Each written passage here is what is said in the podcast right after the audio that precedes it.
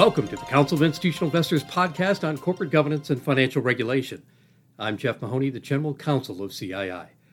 The purpose of these monthly episodes is to update CII members and the general public on developments in corporate governance and related CII advocacy activities in connection with the administration's initiative to reform the U.S. financial regulatory system. This update covers the period from February 6th to February 28th. So let's start with the U.S. Congress. On February 6th, the House Committee on Financial Services Subcommittee on Oversight and Investigations held a hearing examining the prevalence and impact of fraudulent comment letters on proposed federal financial regulations. The hearing follows Securities and Exchange Commission Chair Jay Clayton's November 5th statement in support of his agency's proposed rules for proxy advice and shareholder proposals, in which he cited numerous letters the SEC had received from, quote, long term Main Street investors, unquote, including an Army veteran, a Marine veteran, a police officer, and a retired teacher. Bloomberg News later reported that some of the letters referenced by Chairman Clayton were, quote, astroturf, unquote, or letters ginned up by pro corporate advocacy groups. A subcommittee memo for the hearing defines astroturfing as a means to create a false impression of a widespread, spontaneously arising grassroots movement in support of or in opposition to something. Currently, no federal regulations directly address the submission of fraudulent comments in the rulemaking process. Large scale astroturfing operations have become more prevalent recently, with comments flooding the Consumer Financial Protection Bureau, the Office of the Comptroller of the Currency, and the Federal Communications Commission. Bartlett Naylor, a financial policy advocate for Public Citizen who testified at the subcommittee hearing, proposed stricter enforcement of laws that penalize those who knowingly and willingly make fraudulent representations of the federal government. He also encouraged federal agencies to report fraudulent activity to the FBI. Mr. Naylor referred to a Senate investigation that found that only one agency in 12 had contacted the FBI about a suspected fraudulent activity. Turning now to the administration, on February 10th, the White House released its fiscal year 2021 budget proposal which, among other provisions, envisions funding the SEC at 1.894 billion, or 79 million more than fiscal year 2020, and eliminating the SEC's reserve fund established under Dodd-Frank. The budget proposal would also consolidate the authorities and responsibilities of the Public Company Accounting Oversight Board, or PCAOB, into the SEC beginning in 2022. With respect to the PCAOB provision, the proposed budget projects 580 million in savings through 2030 if the PCAOB is consolidated into the SEC. The proposal states that, quote, the SEC is already charged with investigating federal securities law violations and has the authority to impose disciplinary action, including for public accounting firms that are also overseen by the PCAOB. Consolidating these functions within the SEC will reduce regulatory ambiguity, and duplicative statutory authorities. Unquote. Of note, the SEC appoints the PCAOB members, it approves its budget, and must sign off on any PCAOB audit standard changes. Public companies and registered broker dealers pay support fees that fund the PCAOB and its operations. The PCAOB is not funded by taxpayer dollars. In 2020, the PCAOB is working with an operating budget of 284.7 million. CII strongly supported provisions in the Sarbanes-Oxley Act of 2002 that created the PCAOB as an independent private sector oversight and standard setting body for the audit profession. The PCAOB's functions include inspecting audits rather than letting audit firms grade their own work. CII's membership approved policies support independent accounting and auditing standard setters. We believe the independence of the PCAOB is critical to ensuring high quality audits and reliable financial information that meets investor needs and strengthens confidence in the markets. Let's now move to recent activities of the U.S. Securities and Exchange Commission. On February 10th, the SEC's Fixed Income Market Structure Advisory Committee, or FIMSAC, met to discuss issues related to fixed income markets, including growing concerns about credit rating agencies. The FIMSAC Subcommittee on Credit Rating Agencies, chaired by Colorado PERA CIO Amy McGarrity, published a discussion document shortly before the meeting outlining alternatives to address conflicts of interest in the credit rating agency industry.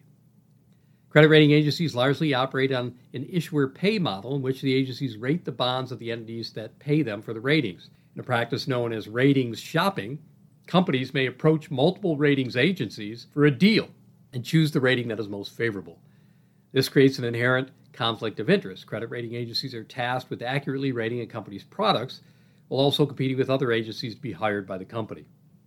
The FIMSAC document discusses using a system whereby the SEC would create an oversight body to randomly select two nationally recognized statistical rating organizations, or NRSROs, to rate structured finance and corporate bond deals.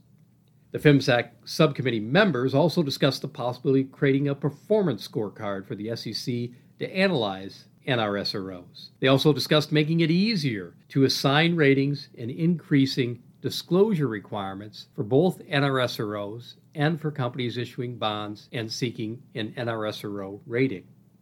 Several SEC commissioners have indicated that ensuring quality credit ratings remains an important objective for the agency.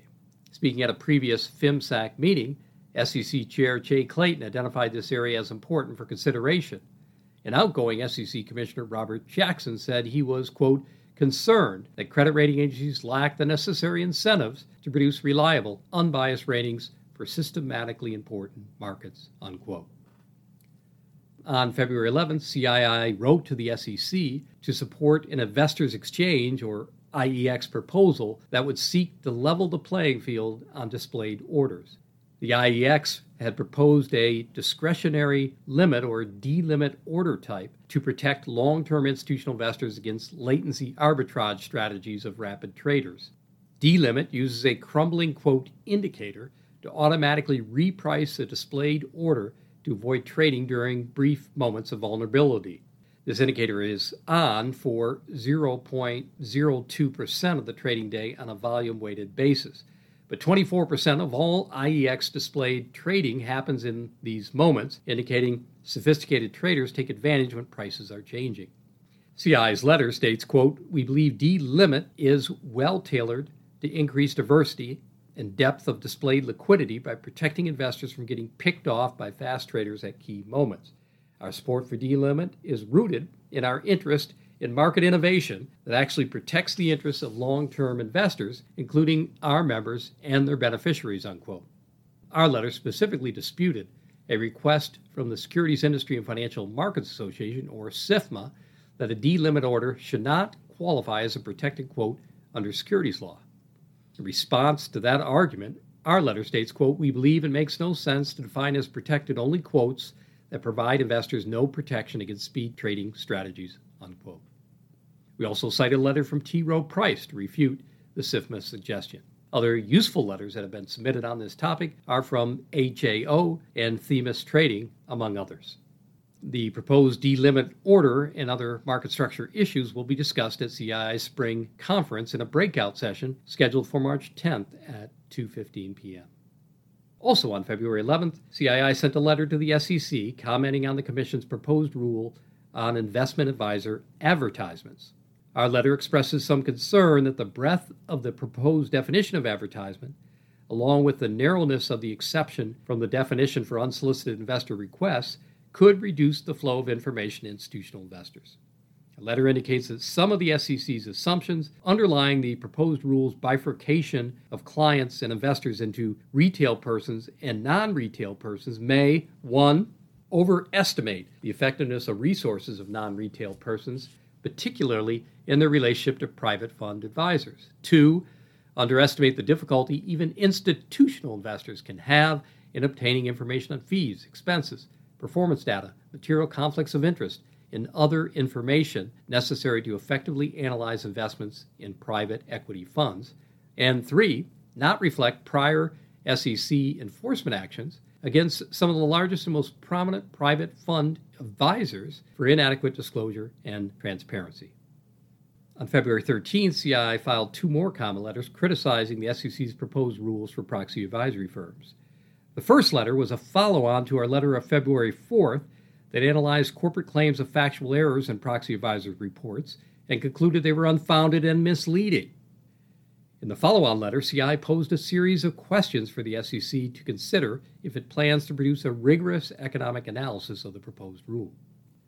The second letter was signed by CII and representatives of 12 institutional investor members, including Wellington Management and Aberdeen Standard Investments.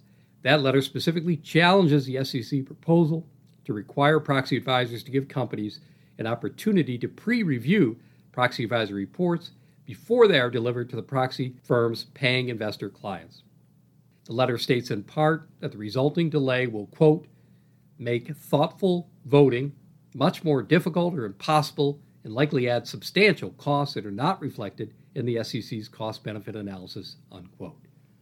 On February 14th, Valentine's Day, the SEC issued a proposal that would update and modernize the rules governing the collection, consolidation, and dissemination of information regarding quotations for and transactions in National Market System or NMS stocks, noting that it preliminarily believes that the content of NMS market data and the model for collecting, consolidating, and disseminating NMS market data have not kept pace with technological and market developments, the Commission proposes to update and expand the content of NMS market data to include information related to one, orders in sizes smaller than the current round lot size for certain higher priced stocks, two, certain orders that are outside of the best bid and best offer, and three, orders that are participating in opening, closing, and other auctions.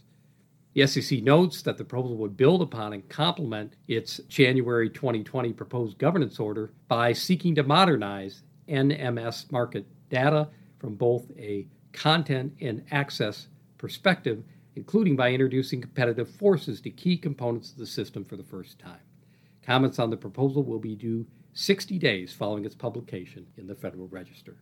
On February 19th, SEC Chairman Jay Clayton together with the director of the Division of Corporation Finance, the chief accountant, and the Public Company Accounting Oversight Board chairman, William Duhnke, issued a statement regarding their continued dialogue with senior representatives of the four largest U.S. audit firms concerning audit quality in China, as well as reporting considerations and potential relief related to the current and potential effects of the coronavirus. Those meetings occurred over the last several weeks and served as a follow up to a series of meetings in November 2019 at which Commission officials communicated their expectation that U.S. audit firms bring appropriate increased attention and resources to their internal and cross network quality control processes as the PCAOB continues to be prevented from inspecting the audit work and practices of PCAOB registered audit firms in China on a comparable basis to other non U.S. jurisdictions.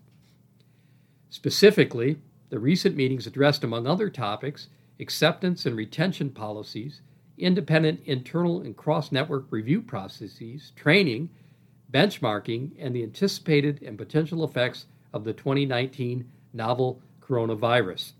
The officials noted that they expect to have similar meetings with other U.S. audit firms that, although through use of their own networks or otherwise, audit U.S. listed companies with significant operations in emerging markets, including China. With respect to the potential exposure of companies to the effects of the coronavirus and the impact that exposure could have on financial disclosures and audit quality, the statement acknowledges that this remains a dynamic situation where the effects on any particular company may be difficult to assess or predict. The statement stresses, however, that how users plan and respond to the events as they unfold can be material to an investment decision, and they urge users to work with their audit committees and auditors to ensure that their financial reporting, auditing, and review processes are as robust as practicable in light of the circumstances in meeting the applicable requirements. The statement noted that in their meetings with audit firms, they specifically emphasized one, the need to consider potential disclosure of subsequent events in the notes to financial statements, and two, the SEC's general policy to provide appropriate relief from filing deadlines in situations where filings cannot be completed on time with appropriate review and attention in light of the circumstances beyond the control of the issuer. Accordingly, the statement notes that relief may be made available on a case by case basis or broader basis as the circumstances merit and encourage issuers and their advisors to contact SEC staff regarding any need for relief or guidance. As an aside, PCAOB Chairman William Duhnke is expected to comment on this statement and other PCAOB related issues when he's interviewed by Hillary Flynn of Wellington Management Company at CII's spring conference on March 10th.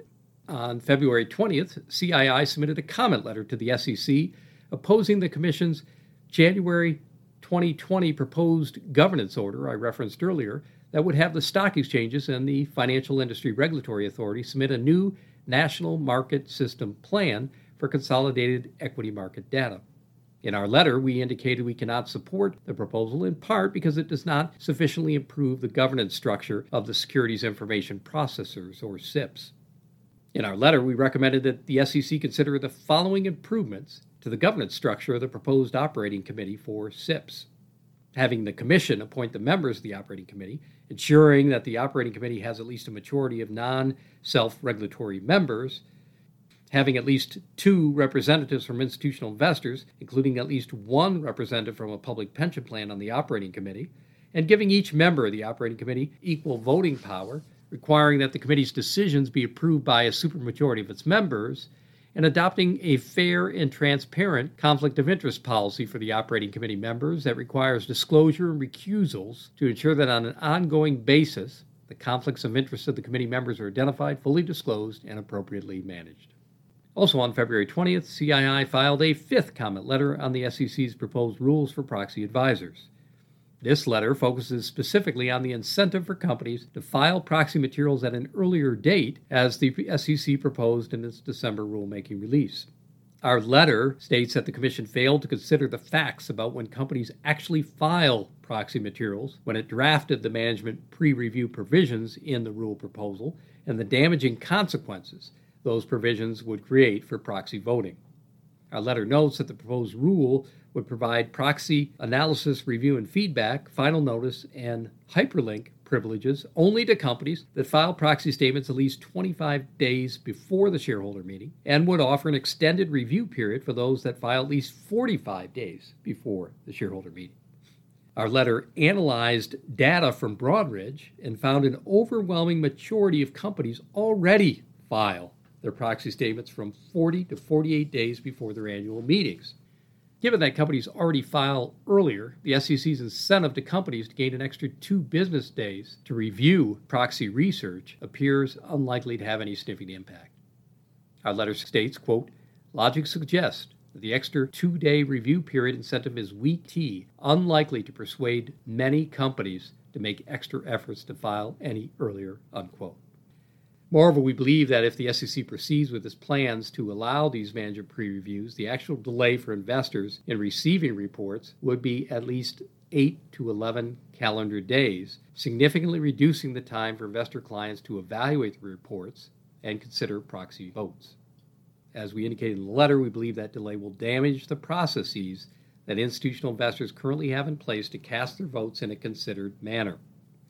A letter also cites a study finding that the proxy reports produced by institutional shareholder services off season, when its staff can devote more time to analysis of company disclosures, are of higher quality. Our letter warns, quote, the SEC should take heed of the Hippocratic Oath. First, do no harm. If the amendments aggravate the problem of compressed time for proxy voting decision making in the spring proxy season, it will damage corporate governance in the United States, unquote. Our letter also notes that while CII opposes the proposed rules in their entirety, if the SEC does proceed with the pre review requirement as proposed, the letter recommends that the Commission create a more limited two business day review and feedback period for data only, with the draft information also provided concurrently to clients, and with the requirement that such a right be provided only to a company that publishes proxy materials at least 50 days before a shareholder meeting. Finally, on February 27th, yours truly spoke at the SEC's Investor Advisory Committee meeting on a panel that focused on accounting and auditing trends. In my remarks, I noted that CII membership approved policies support the view that accurate and reliable audited financial reports are critical to making informed investment decisions, and the primary role of those reports should be to satisfy investor information needs. I also highlighted the findings of a December CII Research and Education Fund report on critical audit matters, or CAM reporting.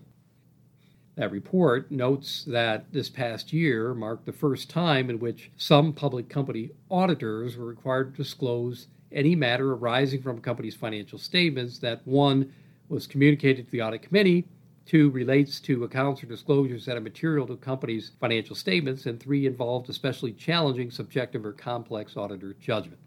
The CIRF report found that while auditors were generally doing a good job in implementing the CAM requirements, the report also noted that many of the CAMs that have been issued to date failed to discuss the outcome or key observations of the auditor in performing the audit procedures related to the CAM. The omission of that information is significant and disappointing because a description of the outcome of the audit procedures or key observations in connection with the CAMs were the very types of information that had been requested by investors and CII during the development of the PCAOB standard that resulted in the CAM's requirements. Finally, I expressed uh, CII's continued support for the standard and encouraged the PCAOB to continue to improve CAM disclosures to help investors better understand the outcome of the audit process. In response to a question from a member of the IAC about auditor rotation, I discussed CII policies that outline best practices for audit committees to ensure auditor independence. Also, in response to a question from a member of the IAC about the White House's recent budget proposal to consolidate the PCAOB into the SEC, I again referenced CII policies that support the view that investors benefit from having the PCAOB be an independent private sector body. Many ISC members and panelists also expressed concern over the White House's budget proposal with respect to the PCAOB. That completes my corporate governance and financial regulation update. If you have any questions regarding any of the issues discussed, uh, please feel free to email me at jeff, J-E-F-F, at cii.org or give me a call at 202 822 0800. Till next time, I'm Jeff Mahoney. Thanks for listening.